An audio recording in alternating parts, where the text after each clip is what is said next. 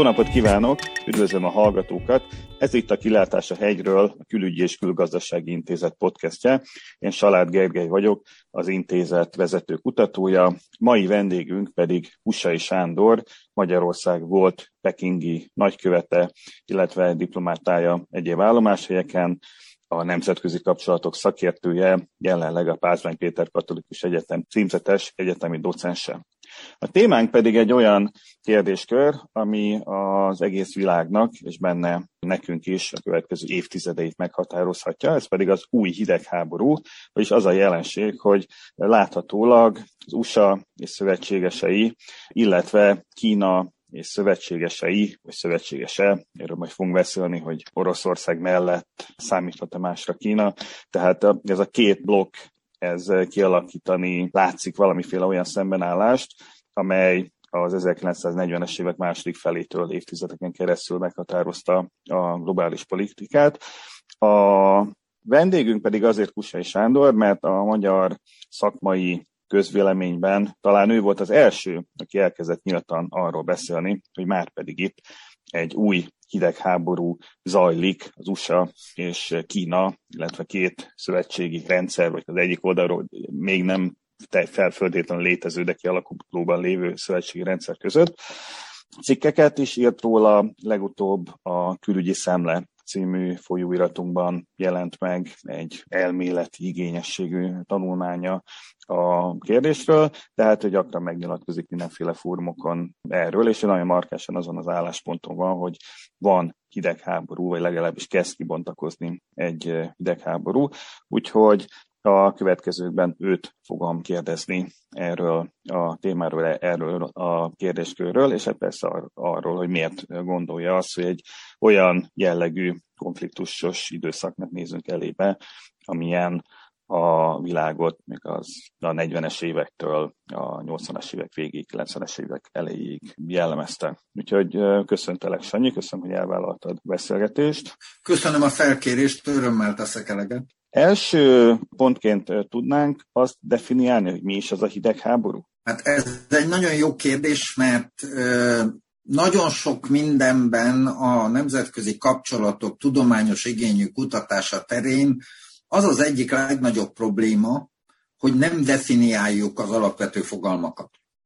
És ezért nagyon sokszor a kutatók, a szakértők elbeszélnek egymás mellett, ugyanis ugyanazokat a szavakat használják, de messze nem, nem ugyanazt értik ugyanazokon a szavakon. Ezért fontosnak tartom, hogy a hidegháborút mielőtt egyáltalán arról beszélni kezdünk, hogy van-e, azt jó lenne értelmezni, hogy mit is tekintünk hidegháborúnak. Ez annál is inkább fontosabb szerintem, mert így lehet pontosan elméleti és gyakorlati keretbe foglalni a történéseket. Az én megfogalmazásom, az én értelmezésem szerint a hidegháború az egy olyan hosszabb ideig tartó, viszonylag békés nagyhatalmi küzdelem, amely két vagy több nagyhatalom, illetve azok csoportjai között zajlik, a globális dominanciáért. Ez a hidegháború azért hideg és nem meleg, mert ezerkilencszáznegyvenöt a nukleáris fegyver első bevetése óta olyan viszonyok alakultak ki, hogy a nagyhatalmi konfliktusok huszadik századra jellemző megvívásának módszere a világháború ma egyszerűen nem alkalmazható, hiszen olyan nukleáris egyensúly alakult ki, amely euh, még a győztes félnek, ha lenne egyáltalán ilyen egy világháborúban, annak is olyan károkat okozna, amely nem felvállalható.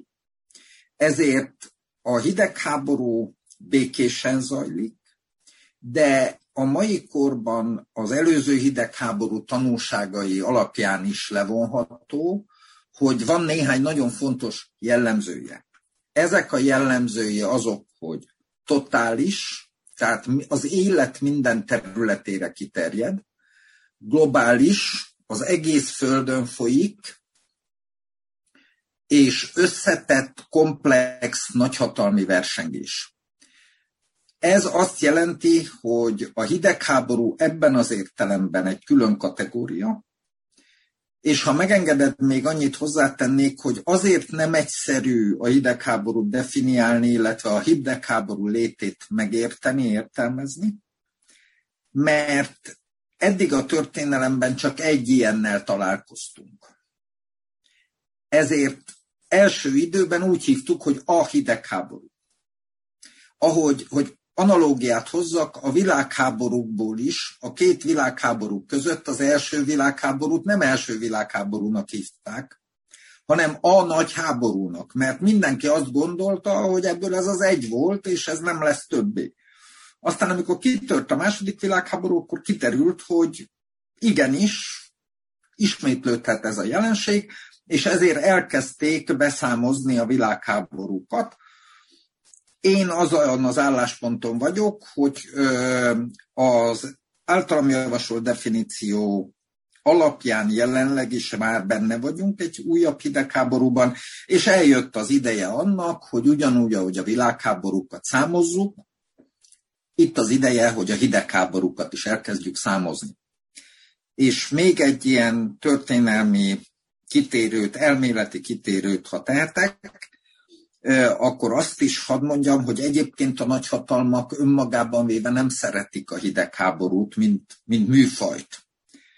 Ha tehetnék, akkor visszatérnének nagyon gyorsan az egyébként sokkal gyorsabb, könnyebb, idézőjelben mondom a könnyebbet, konfliktus megvíváshoz, azaz a világháborúhoz. Ezért folyik ma is a fegyverkezési verseny. Tudunk az oroszok hipersebességű atomrakétáiról, az Egyesült Államok rakétavédelmi rendszeréről és sok minden másról. Azaz a nagyhatalmak ma sem hagyták abba a fegyverkezést abból a célból, hogy az potenciális ellenfelet megelőzzék, lekörözzék, és végre abba hagyhassák a hidegháború körülményes, bonyolult, nehéz megvívását, hanem egyszerűen egy jó kis világháborúval négy, öt, hat, hét év alatt elintézzék a nagyhatalmi ellentéteiket. Ezzel kísérleteznek folyamatosan, de mivel mindegyik érintett nagyhatalom ezzel kísérletezik, egyelőre úgy néz ki, hogy ez nem várható. Elméletileg elképzelhetőnek tartom én azonban, hogy a hidegháborúk történelmi korszaka, amiből most a második hidegháborúnál tartunk, az egyszer véget ér, és bizony az emberiség visszatér a nagyhatalmi konfliktusok, a globális nagyhatalmi konfliktusok megvívásának korábbi huszadik századi világháborús módjához. Ez persze nem lenne jó szerintem, de ettől még ezzel a lehetőséggel sajnos számolni kell. Amikor azt mondod, hogy nagyhatalmak küzdenek a globális dominanciáért, akkor itt globális dominancia alatt mit értesz? Ez katonai megszállást jelent, vagy pedig azt, hogy mondjuk nem dönthetjük el, hogy hamburgert vacsorázunk, vagy édes savanyú csirkét?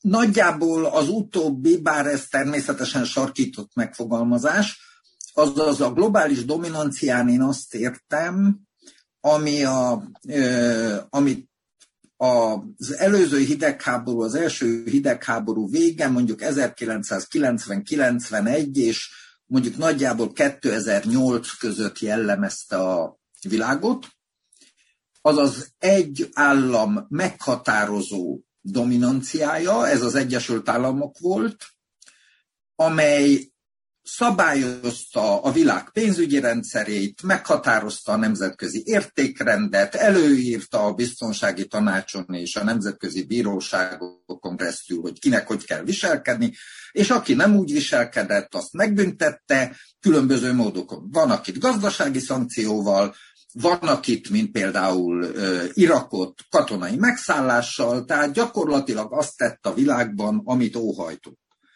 Nem véletlen, hogy ehhez az időszakhoz köthető ennek az elméleti megfogalmazása, ennek a domináns, globális amerikai szerepnek, ezt úgy hívja a nyugati szakirodalom elsöprő többsége, hogy az Amerika vezette szabályokon alapuló liberális világrend.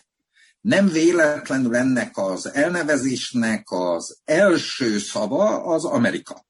Ez mutatja, hogy itt globális amerikai dominancia van. Tehát én a világuralmat nem úgy értem, hogy mindenkit megszállnak, és így tovább, hanem hogy minden lényegi, hosszú távú vagy fontos döntésben a végső szó amerikai. Aki a hidegháborút megnyeri, azért küzd, hogy ezt a pozíciót elérje. A hidegháború folyamatának, a globális nagyhatalmi vetélkedésnek ez a célja. Hát akkor tartsunk egy seregszemlét, egyfajta ilyen homéroszi hajókatalógus szerűen. Nézzük meg, hogy kik a szemben álló felek. Ugye a felvezetőben jeleztem némi bizonytalanságot az egyik féllel kapcsolatban, mert ugye azt látjuk, hogy hát Amerika azért már évtizedekkel ezelőtt kialakította a saját szövetségi rendszerét, ugye a NATO, illetve kelet-ázsiai országokkal, egyebekkel vannak különböző ilyen kölcsönös védelmi szerződései, tehát azt azért nagyjából tudjuk, hogy kik Amerikának a szövetségesei, de kik vannak a másik oldalon? Mielőtt a másik oldalba belemennénk, azért hadd jegyezzem azt meg, hogy a hidegháború, az előző hidegháború lezárulása után az Egyesült Államok ö, unipoláris világrendjében, dominanciájában ezek a hagyományos amerikai szövetségek, szövetségi rendszerek, ezek folytatták a saját evolúciójukat, és bizony meggyengültek, meglazultak. Ennek a meglazulási folyamatnak a, a csúcsa tulajdonképpen Donald Trump elnöksége volt, aki ennek az egész struktúrának az alapelemeit is elkezdte megkérdőjelezni az Amerika az első politikai egyében. Gondoljunk arra, hogy a, egészen odáig elment, hogy a NATO fölöslegességéről is filozófálni kezdett. Tehát ami most jellemzi ezt az oldalt, az az, hogy az Egyesült Államok az utóbbi két-három évben, de különösen Biden amerikai elnök hatalomra kerülése óta elkezdte újra szervezni a saját szövetségi rendszerét, a saját nagyhatalmi csoportosulását, amelynek ugye az igazi főszereplői az európai nagyhatalmak, illetve Kelet-Ázsiában Japán, és kapcsolódik ehhez több kisebb hatalom, többek között mi is, mint a NATO egyik tagállama, illetve kapcsolódnak lazábban olyan országok, amelyeket Amerika szeretne szorosabban bevonni, Indiától, Indonézián át, Fülöp-szigetekig, itt van számos ország. A másik oldal ennél bonyolultabb. A másik oldalon ugyanis eredetileg nem igazán volt ö, túl nagy kedv arra, hogy hidegháborúba keveredjenek Amerikába. Az oroszok részéről ez nyilvánvalóan érthető, hiszen a Szovjetunió az első hidegháború vesztese volt, és annak valójában csak a magja a mai Oroszország, tehát az egy meggyengült pozíció mindenképpen.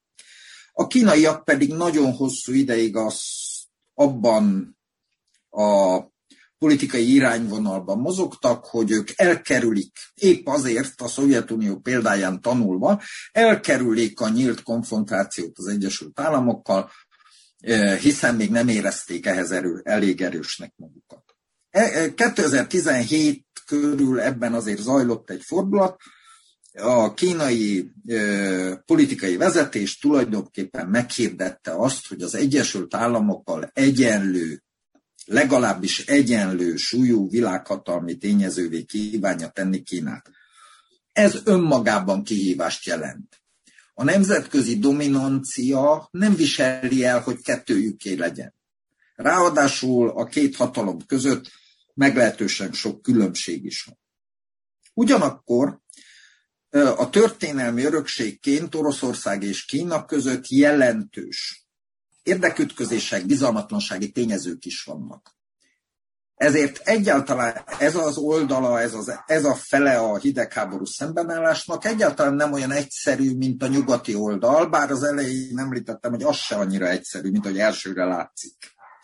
De az biztos, hogy a külső nyomás, főleg a nyugati, az Egyesült Államok vezette, nevezzük az egyszerűség kedvéért nyugatinak, bár Japán is benne van, erőközpont folyamatos nyomás alatt tartja az oroszokat és a kínaiakat, egyre inkább úgy, hogy ahogy az az amerikai stratégiai dokumentumokból, meg az Egyesült Államok szóhasználatából is kiderül, ma már elsősorban Kínát és másodszorban Oroszországot, és mintegy egymásnak préseli ezt a két nagyhatalmat azzal, hogy folyamatos külső nyomást gyakorol rájuk. A tanulmányomban ezt nem bontom ki részletesebben, de most egyetlen gondolat erejéig itt hadd jegyezzem meg azt, hogy Magyarországon is nagy divat arról beszélni, különösen biztonságpolitikai szakértői körökben, hogy akár heteken belül is orosz-kínai háború törhet ki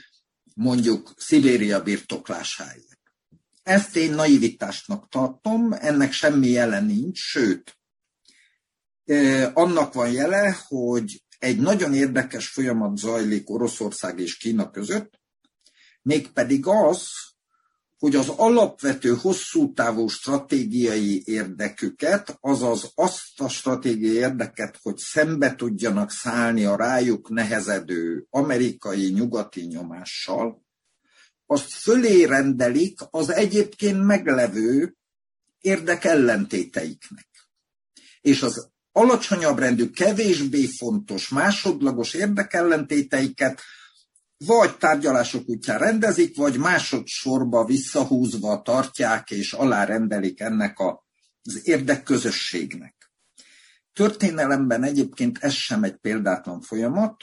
Akit nagyon érdekel, hogy ez hogy zajlott a történelemben, akár több éve vagy közel egy évtizeden át tartó folyamatként, annak ajánlom figyelmébe az Antant Cordial, az első világháborúban a nyugati oldalt megjelenítő Antant szövetség kiépülését, ahogy a britek és a franciák gyarmati ellentéteiket Afrikában és a világ más részein fokozatosan rendezték, és szövetségessé váltak, amikor megjelent Európában a német egy, újraegyesítés után a kihívó német hatalom, majd harmadik lépésben a brit-francia egyeztetés után ebbe bekapcsolták az Oroszországot is, és tulajdonképpen egyfajta rendezést hajtottak végre Közép-Ázsiában, ahol a brit és orosz érdekek folyamatosan azelőtt évtizedekig ütköztek. Azaz a marginális érdekellentéteiket alárendelték a stratégiai abszolút érdekegyezésnek. Egy hasonló folyamatot látunk most Oroszország és Kína között. Még ez nem zárult le. Ma még azt mondhatjuk, hogy Oroszország és Kína között nincs szövetség, de egyelőre az orosz-kínai kapcsolat olyan közel kerül a szövetségesi állapothoz, amennyire közel egyáltalán eljuthat anélkül, hogy jogilag kötelező formális szövetség jönne létre. Én ezért írtam a cikkemben azt, hogy a másik oldal az nem egy szövetségi rendszer, a kínai-orosz és néhány kapcsolt állam részéről, hanem egy sajátos nagyhatalmi konfiguráció, ami nem tartalmaz jogilag kötelező érvényű szövetséget, de egészen nagyon közel jut egy szoros szövetségesi együttműködés gyakorlati megvalósításához. Ennek egyetlen példáját hadd mondjam, a múlt héten zajlott Kína Xinjiang tartományában az első orosz-kínai közös stratégiai hadgyakorlat, amelyen Kína területén először orosz csapatok is részt vettek. Tehát nem egyszerűen csak politikai a szövetség, hanem intenzíven folyik egy olyan fajta katonai együttműködés kidolgozása, közös csapat mozdulatok kidolgozása, ami ö, már egészen közelének mutatja ezt a e két nagyhatalom konfigurációját. És utolsó gondolatként ö, vajon ö, ki, milyen országok vannak itt a kisebb szövetségesek kategóriájában. Ezt nem egyszerű meghatározni, viszonylag egyszerű az orosz oldalon, hiszen ö, Oroszország a Szovjetunió felbomlása után létrehozott egy saját szövetségi rendszert, ezt mi itt nem nagyon szerettünk róla tudomást venni, de igenis Tadzsikisztán, Kazahsztán, Oroszország, ö, ők tagjai egy közös védelmi szövetségnek. Tehát vannak Oroszország oldalán, elsősorban volt szovjet közép-ázsiai országok, amelyek igenis katonai szövetségben vannak, csak emlékeztetek mindenkit, hogy Tadzsikisztán területén van Oroszország legnagyobb külföldi katonai bázisa, több ezer katonával, harckocsival, repülővel és mindennel felszerel. A kínai oldalon, mivel Kína a formális szövetségektől egy külpolitikai hagyomány, Mao Tse-tungig visszanyúló külpolitikai hagyomány okán tartózkodik, Kína oldalán én a legfontosabb ilyen, ilyen nagyon közel álló, szövetségeshez hasonló viszonyban lévő országotként Pakisztánt jelölném meg. Úgy hívják ezt a hivatalos terminológiában, hogy a minden időjárásra kiterjedő stratégiai barátság. Ez egy ilyen nagyon szóvirág formájú megfogalmazása annak, hogy, és ez tényleg így van a hatvanas évek óta, hogy Pakisztánra Kína majdnem mindig számíthat, és Kínára Pakisztán majdnem mindig számíthat. A, a többi szövetséges kérdésében Kína esetében sokkal nehezebb a meghatározás, de ha pontosan vesszük, akkor Laosztól Kambodzsán át különböző pontjain Kína környezetének, akár bizonyos értelemben Észak-Koreát, bár az egy külön kategória is beleszámítva, ott is vannak szövetséges jellegű, bár jogilag formálisan nem szövetséges országok. Tehát a két erőközpont, az Egyesült Államok és jogi szövetségi rendszerei, illetve Kína és Oroszország, illetve a hozzájuk kapcsolódó kisebb országok egyfajta szövetségszerű konfigurációja, ami jogi formában még nem tek, még talán, mondjuk záró, tegyük zárójelbe, hogy még nem tekinthető szöve, formális jogi szövetségnek. A szövetségi rendszerekben, vagy még nem teljesen szövetségi rendszerekben, de azért mégiscsak valamilyen módon a nagyhatalmak muszájába tartozó kisebb országok, középhatalmak ennyire lelkesen vesznek részt ebben a kibontakozó hidegháborúban. Tehát mondjuk olyasmire gondolok, hogy a németeknek mennyire van kedve a kínaiakkal összetűzésbe keveredni, vagy a japánoknak. A másik oldalon meg mondjuk a délkelet-ázsiai országoknak mennyire van ínyére az, hogy őket próbálják a, a, a nagyhatalmak fölhasználni a saját játszmáikban. Olyan módon vesznek részt, ahogy az ember egy fogfájáskor a fogorvoshoz megy. Úgy érzik, annyira lelkesednek ezért, mint amikor az embernek a fogát húzzák. Ennek pedig az az oka, hogy ma a világ országai elsöprő többségének alig lehet olyan országot mondani, amelyre ez nem igaz.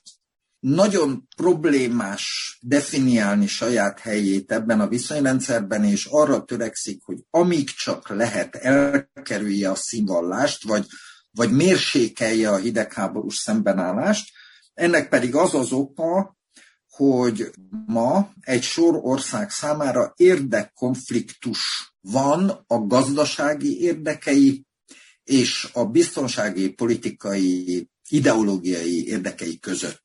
Ez különösen jellemző Németországra, Japánra, dél-kelet-ázsiai országokra, Dél-Koreára, amelyeknek ma Kína nagyobb kereskedelmi partnere, mint az Egyesült Államok, és a pénzügyi tőkemozgások terén is közel olyan fontosságú külső partnere, mint Amerika.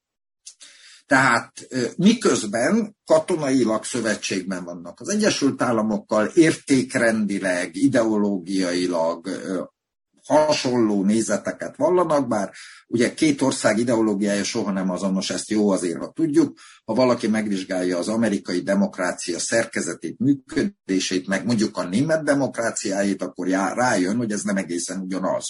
Hasonló, de nem ugyanaz. Tehát egyik oldalon a politikai, katonai, stratégiai, geopolitikai vonatkozásban érdekeik Amerikához kötik, gazdasági vonatkozásban viszont masszívan érdekei Kínához is kötik, Ezért ezek az országok nem feltétlenül lelkesednek ezért az állapotért, de ha megvizsgáljuk az idei év elejének fejleményeit, amikor az amerikai elnök ellátogatott Európába a gé hét csúcsértekezletre, majd az azt követő NATO csúcsértekezletre, majd az Európai Unióval tartott amerikai é u kétoldalú csúcsértekezletet, akkor megértjük, hogy bármennyire is húzódoznak, de bizony az Egyesült Államok ezeket az országokat belevitte abba, hogy hivatalos nemzetközi politikai programdokumentumokban Kínát és Oroszországot kihív, globális kihívónak, ellenfélnek, kvázi stratégiai értelemben ellenségnek minősítsék. Ezzel oldalt választottak. Hogy mennyire lelkesen, meg, meg mit hajlandók ezért föláldozni, ez majd később kiderül. Ezzel ugyanennek a, hogy mondjam, az ellentételezése az ugye nagyjából egy héttel a Biden elnök európai körútja és annak eredményei után született meg, amikor ugye virtuális formában lezajlott Putyin elnök és Xi Jinping kínai elnök találkozója, csúcs találkozója, amelynek eredménye egy tizen oldalas közös dokumentum lett, illetve az orosz-kínai barátsági és jószomszédsági szerződés meghosszabbítása. És ha megnézzük ezt a dokumentumot, ez mintegy összefoglalja azt, hogy Oroszország és Kína miben, hogyan és miként működik együtt, ezzel mintegy szembeállítva Az, azzal, ahogy a nyugati dokumentumok, a gé hét csúcs találkozó, a NATO csúcs találkozó és az u es á-é u csúcs találkozó dokumentumai megfogalmazták azt, azt, hogy miben állnak szembe Kínában.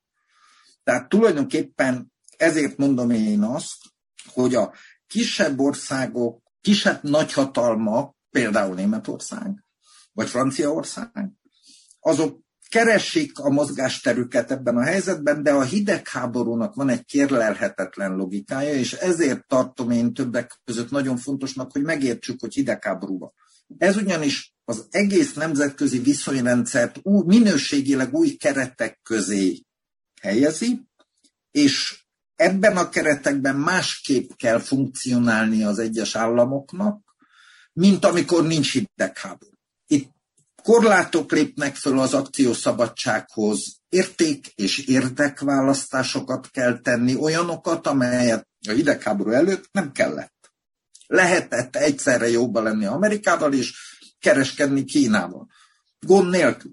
Ennek a feltétel rendszere változik. Persze, még nem fordult meg a világ, ez a hidegháborúnak a kezdeti szakasza, amelyben vagyunk most. Az, hogy azért nem olyan nagyon kicsi hatalmak, mint Németország, vagy Japán, vagy Franciaország nem szívesen szállnak be ebbe a vetélkedésbe egyrészt. Másrészt pedig azért itt a főszereplők is, és hát az egész globális világ olyan kölcsönös függőségben van mindenki mindenkivel, amit azért nagyon nehéz szétszakítani, megszüntetni. Ez nem tompítja, vagy esetleg nem gátolja meg A, a szembenállásnak a, a teljes kibontakozását. Ugye azért a, a nemzetközi irodalomban van egy olyan irányzat, amely azt mondja, hogy nincsen új hidegháború. Ez az egész csak egyfajta ilyen publicisztikai fogás, hogy minél többen rákattintsanak a cikkekre, nincs is semmi látnivaló, hát nagyhatalmak persze itt nem tudom, beszólogatnak egymásnak, meg elítélik egymást mindenféle nyilatkozatokban, meg veszekednek a csúcs találkozókon, de hogyha megnézzük az amerikai-kínai kereskedelmi statisztikákat, vagy megnézzük, hogy az amerikai cégek még mindig hol termeltetik meg, amit nem muszáj otthon termelniük, akkor azt látjuk, hogy azért olyan nagy baj nincsen. Azzal teljesen egyetértek, hogy a mai globalizált világban, ami ma már nem csak globalizált világgazdaságot, hanem bizonyos értelemben, és főleg a fejlettebb országok tekintetében globalizált társadalmakat is jelent. Ebben a világban a hidegháború másként alakul ki, más formákat ölt, és maga ez a kezdeti, kialakuló, kiépülő szakasza is másként zajlik le, mint az előző hidegháborúnál. Az én álláspontom szerint ez azonban nem jelenti azt, hogy nincs hidegháború. Ez csak azt jelenti, hogy ez a második hidegháború, ez nem pont olyan, mint az első. Miért is lenne pont olyan? Hiszen az első óta eltelt harminc év. Mások a körülmények, de hát a hidegháború is számos egyedi, sajátos jellemzőjében másmilyen, mint az előző volt. Példának okáért hadd mondjam, hogy a legfontosabb különbséget én abban látom, hogy az előző hidegháborúban a katonai, geopolitikai, stratégiai vetélkedés, szembenállás volt a fő frontvonal, a meghatározó tényező. A mai világban pedig, a mai hidegháborúban pedig a gazdasági, technológiai, kereskedelmi, pénzügyi és így tovább, tehát a gazdasági szféra az, ahol a hidegháború a legélesebben zajlik. Ez a fő ütközési vonal. És ha ezt megnézzük, akkor elemezzük, akkor csak jelzem, hogy a Biden adminisztráció semmit nem vont vissza Donald Trump kereskedelmi ellenintézkedéseiből Kínával szemben. Ennek következtében az erre hozott válaszszankciókat Kína sem oldotta föl. Egyre több kínai vállalat, technológiai vállalat kerül különböző szankciók alá, nem csak az Egyesült Államokban, hanem Európában is. Azaz zajlik egy folyamat, amely azzal fenyeget, hogy ismét megpróbálják ketté szakítani a világgazdaságot, a globális pénzügyi rendszert, a nemzetközi technológiai szabványokat és normákat. Ez is hasonlít az első hidegháborúhoz. Mi, akik itt Magyarországon élünk, mi azért még emlékszünk rá, akik elég idősek vagyunk, hogy aki ma, itt a keleti blokkban vásárolt annak idején u er há-s képes rádiót, rövid hullámot fogni képes rádiót, az nem hallotta a nyugati adókat, mert a technológiai szféra is ketté volt szakítva, a nyugaton más hullámoszon adtak a rövid hullámadók, mint keleten. És ö, ugyanez zajlik, ha megnézzük az öt gé körül folyó vitákat, a mesterséges intelligencia, tehát a technológiának minden áttörő, kiemelt irányzatát, vagy akár az űr, űrkutatást is manapság. Azt látjuk, hogy kísérlet folyik arra, hogy szétszakítsuk a világot. Két blokkot formáljon. De ugyanez vonatkozik a pénzügyi rendszerre, most nem megyek bele a részletbe. Ha ebből a szempontból elemezzük, akkor nagyon érdekes dolgokra jövünk rá, pénzügyi, kereskedelmi, befektetési és így tovább szabályozásokban. Én arra hajlok, hogy ez a kísérlet ez folyik, de ez valószínűleg teljesen nem lehet sikeres. Ez is egy korlátja annak, hogy a hidegháború hogyan alakul majd. Teljes kettészakítása a világgazdaságnak a mai globalizáció szintjén valószínűleg nem lehetséges. De hogy két technológiai, világgazdasági, pénzügyi centrum megalakulhat, kiformálódhat sajátos rendszerekkel, ez viszont benne van a lehetőségek között. Azért sem lehetséges szétszakítani a világgazdaságot, mert ennek nagyon nagy költségei lennének. Mind a két oldal részére. És a versenyképessége a vállalatoknak, a technológiai cégeknek, de minden vállalatnak súlyos hátrányt szenvedne. Ha szétszaggatjuk a, az ellátási láncokat például, akkor itt Európa, akkor az Adidasnak a tornacipőgyártását ki kell hozni Kínából, és itt Európában kell gyártani, ami természetesen drasztikus áremelkedéshez fog vezetni, hiszen Európában a munkaerő sokkal drágább, mint Kínában. Tehát egy csomó ilyen dolgot nem lehet szétszaggatni, de a kulcságazatokban lehet, létre lehet hozni, és így lehet mérségelni a költségeit. Tehát én Anna úgy gondolom, hogy nem a, nem a teljes szétszakadás az ajlik a világgazdaságnak, hanem a globalizáció új szakasza. Ennek gyönyörű teoretikus kifejezéseit is hallhatjuk manapság. Úgy hívják ezt elegánsan, hogy az ellátási láncok lerövidítése. Az ellátási láncok újraszervezése. Ez például önmagában a nemzetközi kereskedelem két csomópontúvá tételét is hozza magába. de nagyon sok területen láthatjuk, láthatunk ennek megfelelőt, tehát nem kell azt gondolni, az új hideg, hogy az új hidegháború ugyanolyan, mint az előző. Éppen attól új, attól nem az előzőnek a folytatása, hanem ez egy másik, a második hidegháború, hogy egy sor jelenség másképp zajlik. De mivel totális maga a hidegháború, ezért ez kiterjed a ö, tudományos kutatásra, az egyetemi oktatásra, az ösztöndíjas cserére, a kultúrára és minden másra. És ezért ezeket a szférákat ö, alaposan tanulmányozni kellene, sajnos ezzel ma még a tudomány adós, a nemzetközi kapcsolatok tudománya is adós, hogy ebből a szemszögből vizsgáljuk a, a különböző szférákban megnyilvánuló viszonyokat, vagy a világ ketté szakadását, ezt a folyamatot. Sokkal többet fogunk tudni erről a hidegháborúról, ha mindezek a kérdések meg lesznek vitatva a tudományban, illetve fel lesznek dolgozva. Valóban minden részterületen meg lesz vizsgálva, hogy, hogy hogyan is zajlik ez a kiépülése a hidegháború struktúráknak. Tehát, ha jól értem, egy olyan világot vizionálsz, amiben mondjuk a tornacipők szintjén nem alakul ki két blokk, tehát nem lesz egy Adidas világ, meg egy Leaning tornacipő világ, viszont mondjuk lesz egy Facebook világ, meg egy WeChat világ, vagy lesz egy amerikai dollár, meg egy renminbi yuan világ. Ez már van. Igen, lesz, még inkább lesz, de valójában már van. Hát tudjuk, hogy van egy WeChat világ, tudjuk, hogy Trump elnök az be akarta tiltani a WeChat-et, illetve be akarta tiltani az olyan elektronikus eszközöket, amelyek a, annak a használatát az Egyesült Államokban, amelyeken a WeChat-re egyáltalán csatlakozni lehet. Ez végül is nem történt meg, ennek is szerintem racionális oka van, de hát azt látjuk, hogy Kínában nincs Facebook, van viszont WeChat, hogy nincs YouTube, van viszont Youku, tehát igen, ez már részben van, és tovább haladunk e felé.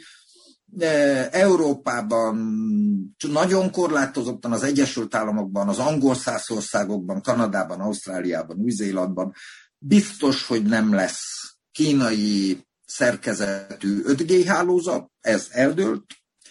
Afrika nagy részén viszont kínai típusú, kínai szabványú öt G hálózat lesz. Indiában valószínűleg nem lesz, Pakisztánban biztos kínai lesz, Európában majd még meglátjuk, de láthatóan arról szól a ö, nyugati oldal új gazdasági programja, hogy ezeken az előretörő él ö, technológiai ágazatokban külön nyugati struktúrák, ö, szabványok, modellek legyenek, öt G-re, mesterséges intelligenciára, és így tovább, szuperkám számítógépekre, és így tovább. Úgyhogy ez már van. Ez a, én itt, ha egy picit a gyakorlat felé az elméletből kiugorhatunk, annyit hadd mondjak, hogy én éppen azt látom a kisebb országoknak, kisebb hatalmaknak egyfajta lehetőségként ebben a gazdasági, technológiai folyamatban, hogy mivel a globális világgazdaság bizonyos részei továbbra is egységes struktúraként fennmaradnak, ezért a két kialakuló technológiai gazdasági súlypont közötti transfer, közötti átmenet, az lehet ezeknek az országoknak az egyik legjövedelmezőbb dolga. Hiszen nyilvánvaló, hogyha öt G más lesz az öt G Nyugat-Európában, meg Amerikában, meg egy másik öt G rendszer lesz használatban Kínában, ezeknek gazdasági és egyéb okokból kommunikálni kell tudni egymással, tehát a kettő között valamilyen átjárásnak lenni kell. Az előző hidegháborúban a gazdasági, geopolitikai, katonai, abban az időben ez a terület volt a súlypont, átjárásból élt például Finnország, Svájc, Izland. Nem véletlenül hol voltak a nagy szovjet-kín-amerikai csúcs találkozók? Helsinkiben, Bécsben, Bernben, Genfben és Reykjavikban. Ez mutatta azt, hogy aki közvetít, az jól jár. Ez gazdasági értelemben is egy analóg helyzetet hozhat létre. De ez most csak a gyakorlati kitérő volt az elméletből. A fő frontvonal tehát szerinted, vagy fő terület, amin zajlik a vetélkedés, vagy hidegháború, az a technológia területe. A klasszikus, stratégiai, geopolitikai vetélkedés, ez teljesen visszaszorul, vagy azért fogunk itt még látni proxy háborúkat, meg egyebeket? Fogunk is látni, meg részben már láttunk is. Itt van egy nagyon fontos, ugye Kína azért vált elsődleges ellenféllé számunkra, hiszen mi a nyugat része vagyunk, ez akár tetszik, akár nem így van, mert gazdaságilag, technológiailag, katonailag, értékrendileg, minden tekintetben kihívást jelent számunkra. Oroszország, amely szintén főszereplője ennek a játéknak, de gazdaságilag nem jelent komoly kihívást számunkra. Technológiailag sem igazán jelent a nyugati világ számára komoly kihívást. Viszont katonailag igen. És ezért, ha megnézzük azokat a geopolitikai, ha mindenáron akarjuk a katonai geopolitikai eh, konfliktusokat keresni, vagy megállapítani, ennek a szembenállásnak a mai legélesebb formája az Ukrajna, az Belarus, az, az orosz-grúz, vagy georgiai, ki hogy szereti, eh, konfliktus, Moldova, és így tovább. És ugyanez megvan kevésbé élesen Kínánál is, az a dél-kínai tenger, az Tajvan, az a Senkaku, vagy Tiahuju szigetek, ki hogy szereti.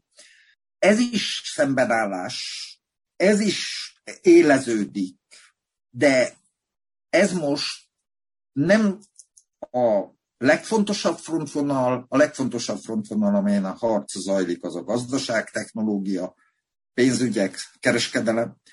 De a, rögtön utána mondjuk a harmadik helyen jön ez a közvetlen katonai, stratégiai, fegyverkezési verseny, hírszerzők küzdelme, és így tovább szféra, ez ott van. Azért mondom, hogy a harmadik helyen, mert ha tetszik, aki úgy akarja sorolni a frontvonalakat, az mondjuk az első részének tekintheti, én jobban szeretem, hogyha ha külön frontvonalnak tekintjük.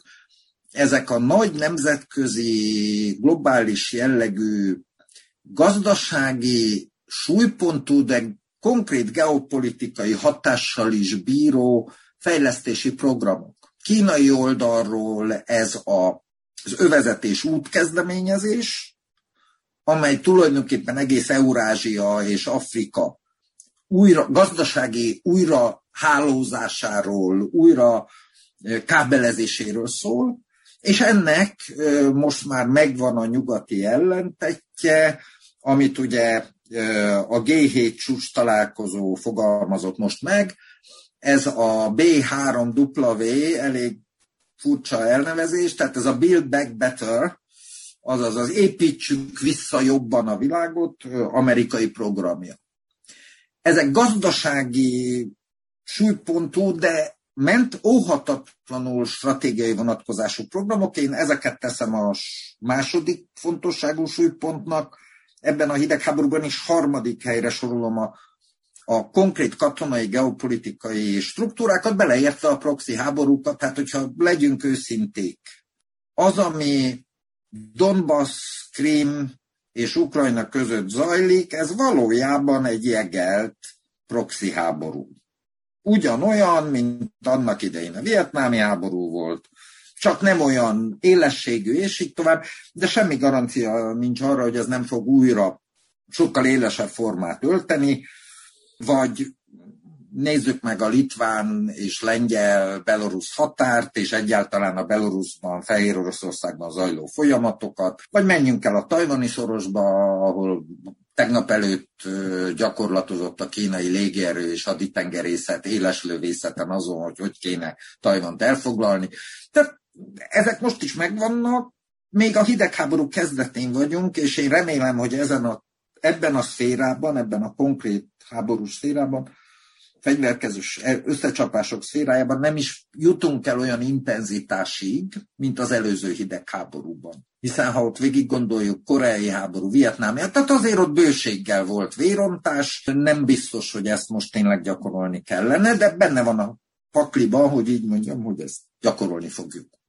Mi a helyzet az ideológia területével. Ugye az előző hidegháborúnak volt egy nagyon erőteljes ideológiai vetülete, és hát, hogyha a nyugati sajtót olvassuk, akkor az a kép rajzolódik ki, hogy most is van egy nagyon erőteljes ideológiai szembenállás. Ugyanakkor azért én azzal nem nagyon találkozom, hogy a kínaiak, vagy akár az oroszok a saját ideológiájukat megpróbálnánk ránk erőltetni. Hát ilyen nagyon béna, nem tudom, nagyköveti cikkekkel, meg elég ügyetlen ilyen Facebook propaganda oldalakkal találkozom, főleg kínai részről, de egyébként egy olyan jellegű, hát ilyen univerzális ideológiája ennek a kínai-orosz szövetségnek, ami annak idején a kommunizmus volt, jelenleg mintha nem lenne. Tehát, mint hogyha igény az lenne rá, hogy legyen neki, de, de nem, nem, nem tűnik úgy, hogy, a, hogy nagyon exportálni szeretnék a saját ideológiájukat. Alakul ez, most még nem alakul ki ilyen brilliáns formában, de ha nyomon követjük, akkor érdekes dolgokat találhatunk. Azt hiszem, hogy ezelőtt másfél hónappal az orosz és kínai külügyminiszter kiadott egy ötpontos közös nyilatkozatot, amelyben ö, értelmezik közösen a különböző ideológiai értékrendi sarokpontokat, például az emberi jogokat, például a demokráciát, és így tovább. Közös értelmezést adnak arról. Ez most még inkább védekező jellegű, hiszen ö, a mostani hidegháborúnak, a második hidegháborúnak a az ideológiai vezérfonalát azt Biden elnök fogalmazta meg teljes világo, teljesen világosan, és emögé a politikai struktúrát is szervezi az amerikai diplomácia, és ha jól tudom, valamikor az ősszel tervezik ezt teljesen nyilvánvalóvá tenni. Ennek az ideológiai küzdelemnek az amerikai nyugati interpretációja az a demokráciák és az autoriterek szembenállása. A demokrácia és az autokrácia szembenállása, és ezzel szemben fogalmazódik meg egyfajta ideológiai álláspont. A demokrácia illiberális, autoriter, kínai-orosz közös értelmezéséről. Mindenkinek ajánlom figyelmébe ezt az orosz-kínai közös külügyminiszteri nyilatkozatot, mert ebben ilyen kérdések vannak szabályozva. Igen, emberi jogok azok egyetemes fontosságúak, de az emberi jogokon belül ez a jog élvez prioritást, az a jog másodlagos, és így tovább. Tehát itt is kirajzolódik, most épül ki egyfajta ideológiai szembenállás, amelyet, és ez egy relatív taktikai előny a nyugati oldalnál, markáns, jól propagálható formulává Amerika tett, a demokrácia kontra autokrácia ellentét formájában, ahogy korábban ez volt a demokrácia kontra kommunizmus, most demokrácia kontra autokrácia formáját ölti ez az ideológiai értékrendi szembenállás. Ennek a folyamata még lassan zajlik. Még, még, még ennek csak az elején vagyunk, meg ez tovább, ez is egy olyan kérdés, amit érdemes lenne vitatni, külön tanulmányozni, hogy hogyan szerveződnek ezek a két különböző ideológiai rendszer zárt szisztémává. De ha ennek egyik példáját fölhozhatom, a A Mercator Intézet kétezer-tizennyolc februárjában már publikálta erre vonatkozó nyugati mérvadó tanulmányát, amely sok egyéb mellett, de azt is tartalmazza, hogy aki a kínai értékeket tanulmányozza, az eleve gyanús, mert akkor az kínai ügynök.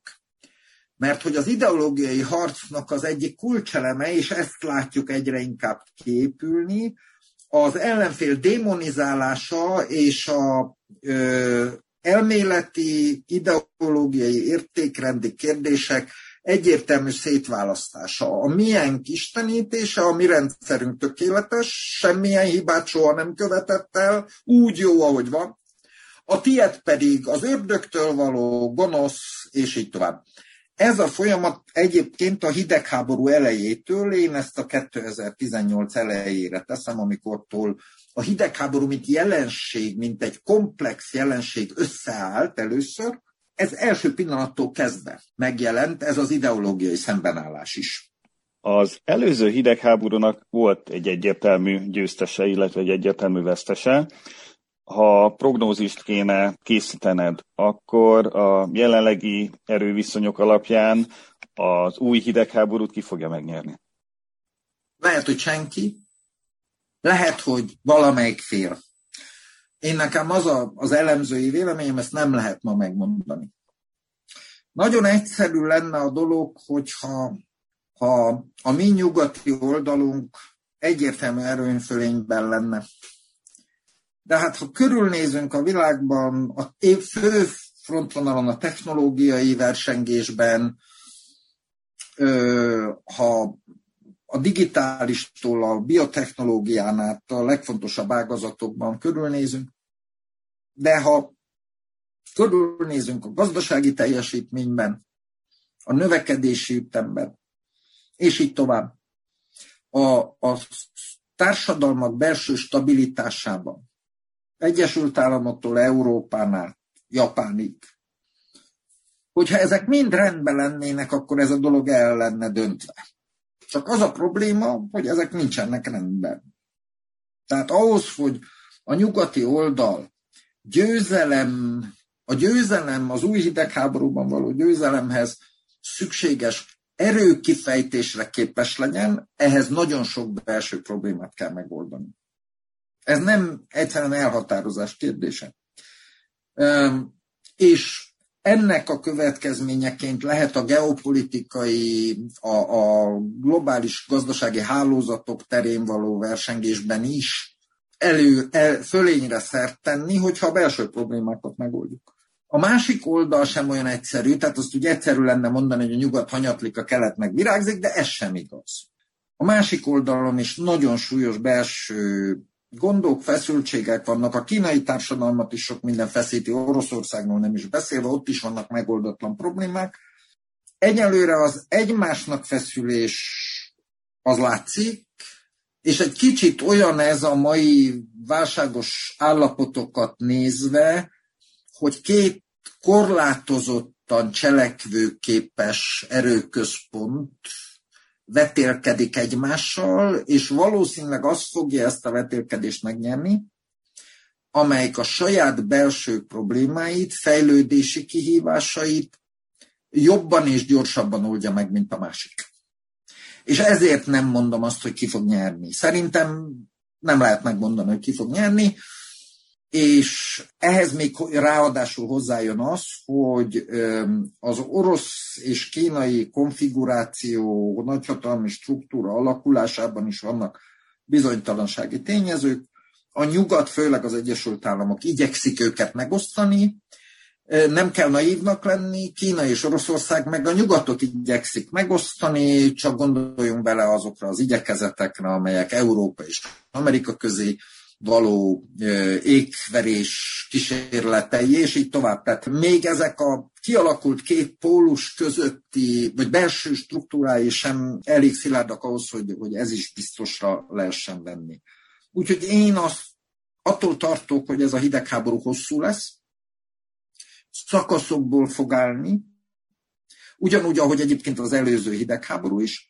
Most az első szakaszában vagyunk, ez a kialakulás, felépülés, az szembenálló oldalak megformálódása, szerkezetbeállása, és a, front, a frontvonalak alappozícióinak elfoglalása, ez zajlik most. Nyilván, hogy nem fog itt véget érni, nem tudom, idő fogja megmutatni, én ebből a szempontból is elemezném például a most a szemünk láttára zajló afganisztáni folyamatoknak a stratégiai konzekvenciáit. Ugyanis nem Afganisztánról van szó, hanem Közép-Ázsia, közep, közép- és közel-kelet egészéről van szó, és ennek a, a folyamatnak még messze nincs vége. Ez például lehet egy olyan fordulópont, a hidegháború kialakulása, felépülése, rendszerré válása, szisztéma, rendszer szintű jelenségé válása folyamatában, ha tetszik, a kialakuló fázis, a kezdeti fázis lezárulása, mint amilyen volt a koreai háború az előző hidegháború esetében.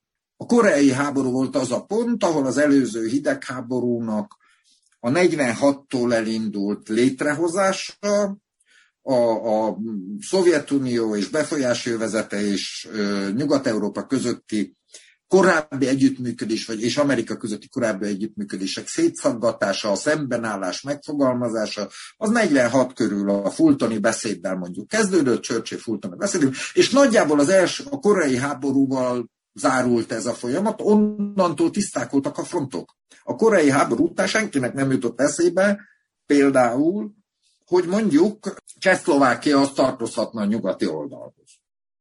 negyvennyolcban, negyvenkilencben még akár Magyarországról is lehetett így gondolkodni. De ötvenháromra ezek a kérdések eldőltek. Tehát most ebben a fázisban vagyunk, és lehet, hogy éppen ez az afganisztáni eredmény, ami a szemünk láttára, nem mondom, hogy mi, mert, mert még nem telt el annyi idő, hogy lássuk, hogy ez mi is valójában, de lehet, hogy ez a közel-kelet, közép-keleten zajló masszív következményekkel járó átrendeződés, ami a szemünk láttára zajlik, ez lehet az a pont, például amikor a hidegháború kezdeti szakasza lezárul, és a hidegháborúnak egy új szakaszába érünk. Könnyen meg lehet, nem tudom. Egy utolsó kérdés. Az olyan kis országok, amelyek nem igazán szeretnének részt venni ebben az új hidegháborúban, de részei valamelyik szövetségi rendszernek, milyen mozgástérrel rendelkeznek, mennyiben osztottak nekik lapot, és mit tudnak csinálni egy ilyen helyzetben? Ugye egy, egy megoldást már említettél, ez a közvetítő szerep, és végül is tényleg abból mondjuk néhány főváros megélhet, hogy itt a kínai, meg az orosz, meg az amerikai kémek egy csomó viszkit, meg vodkát megisznak az ötcsillagos hotelokban, és hatalmas számlákat csinálnak, de azért ez az összes érintett kis ország számára nem járható út. Igen, hála jó Istennek, ez a hidegháború, az új hidegháború nembeli lényegét tekintve egy hidegháború, de nem ugyanolyan, mint az előző. Én úgy gondolom, amennyire én látom, hogy a kisebb országoknak, legyenek bármelyik oldalon, vannak mozgásterei bizonyos mértékig és bizonyos szérágban. És vannak természetesen ebből következően kockázatok is, hiszen innentől kezdve nagyon precízen kell egy, minden országnak felmérni azt, hogy meddig terjed a mozgástere, hol tud önállóan lépni, mely területen, mely szférában mennyire, és mely területen jobb nem kockáztatni, mert akkor az ő oldalát vezető szuperhatalom az igencsak a fejére fog koppantani. Ilyet is láttunk, mi nekünk a magyaroknak a történelmünk ez tele van ezzel, ezerkilencszázötvenhat, a cseheknek, a csehszlovákoknak ezerkilencszázhatvannyolc, tehát volt ennek mondjuk ezerkilencszáznegyvenhetes olasz választásokon, az olaszok is megtanulták, hogy hogy kell választani a nyugati blokkon belül, ha esetleg elfelejtették volna, vagy nem tudták volna. Tehát ennek megvan ez a belső logikája, ezzel nincs semmi baj.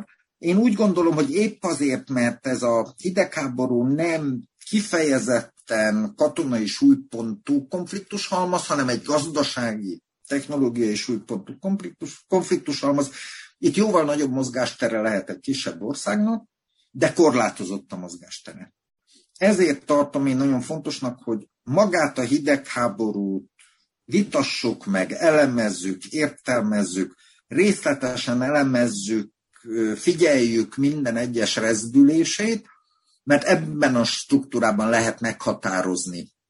Minden ország, többek között Magyarország, helyét, mozgásterét, cselekvési szabadságát, hogy miből tudja a legtöbb hasznot hozni magának. Mert hogy végül is erről van szó, hogy minden ország hasznot akar magának. Politikai hasznot, gazdasági hasznot, társadalmi hasznot, befolyást, pozíciót. Erről szól a külpolitika. A külpolitika, ezt épp ma mondta el Biden elnök, hogy nem arról szólt, hogy Afganisztánban demokrácia legyen. Ezt hosszú ideig sokan azt hitték, de hát most ő elmondta, hogy szó sincs erről. Arról szólt, hogy Afganisztánból Amerikát ne lehessen terroristáknak megtámadni. Pont. Reális, konkrét, elérhető célokról, és ezt természetesen ideológiákkal körítjük, ez része a játszmának, ezzel semmi baj nincs, csak amikor külpolitikai döntést hoznak, ebben a hidegháborús közegben a, a kisebb országok, akkor megnő a felelősségük, más a mozgásterük, hogy egyáltalán mennyi ezen is dolgozni kell. Csak mondok egy példát, ugye Finnország, Ausztria az előző hidegháborúban semleges ország volt, Svájc is. De felhívom a figyelmet, hogy Izland mindig is a NATO tagja volt. A nyugati szövetségi rendszer része. Mégis a hidegháborúval kapcsolatos több tárgyalás is, szovjet-amerikai tárgyalás, az Izlandon zajlott. Izland egy nagyon jó pozíciót szerzett magának, úgy, hogy közben tagja maradt a szövetségi rendszernek. A történelmet mindig kreatívan kell alkalmazni, és ez egy nagy kihívás. Én azt, azt szeretném, ha Magyarországon, én azt, annak a híve vagyok, hogy Magyarországon ebben a tekintetben menjen a tudományos gondolkodás, sőt, uram, bocsánat, a politikai vélemény, a vita is arról, hogy mi az ország mozgástere. Ugyanis más volt a hidegháború előtt, és más az ország mozgástere most a hidegháború kezdete óta. És ehhez alkalmazkodni kell, és ha aki okosan, jól alkalmazkodik, az ebből előnyöket kovácsolhat magának. Nagyon szépen köszönöm Kusai Sándornak, a Pázmány Péter Katolikus Egyetem címzetes docensének, volt diplomatának, pekingi nagykövetnek, hogy a rendelkezésünkre állt, és megosztotta velünk gondolatait. Itt a, a pontosság kedvéért jelzem, hogy a felvétel ez kétezer-huszonegy augusztus tizenkilencedikén történt, tehát a konkrét eseményekre, Biden bejelentésre, afganisztáni helyzetre vonatkozó utalások, azok ugye az, az e napi állapotot tükrözik, hogy a adásba kerülésig mi, fo- mi minden fog még történni Afganisztánban, vagy bárhol máshol a világban, azt, azt, azt nem tudhatjuk. Csak köszönöm szépen még egyszer Sanyinak, hogy itt volt, és köszönöm szépen a hallgatóinknak a figyelmet. Én Salát Gergely vagyok, önök a Kilátás a hegyről, a Külügyi és Külgazdasági Intézet podcastjét hallották. Tartsanak velünk a következő adásban is, a viszonthallásra.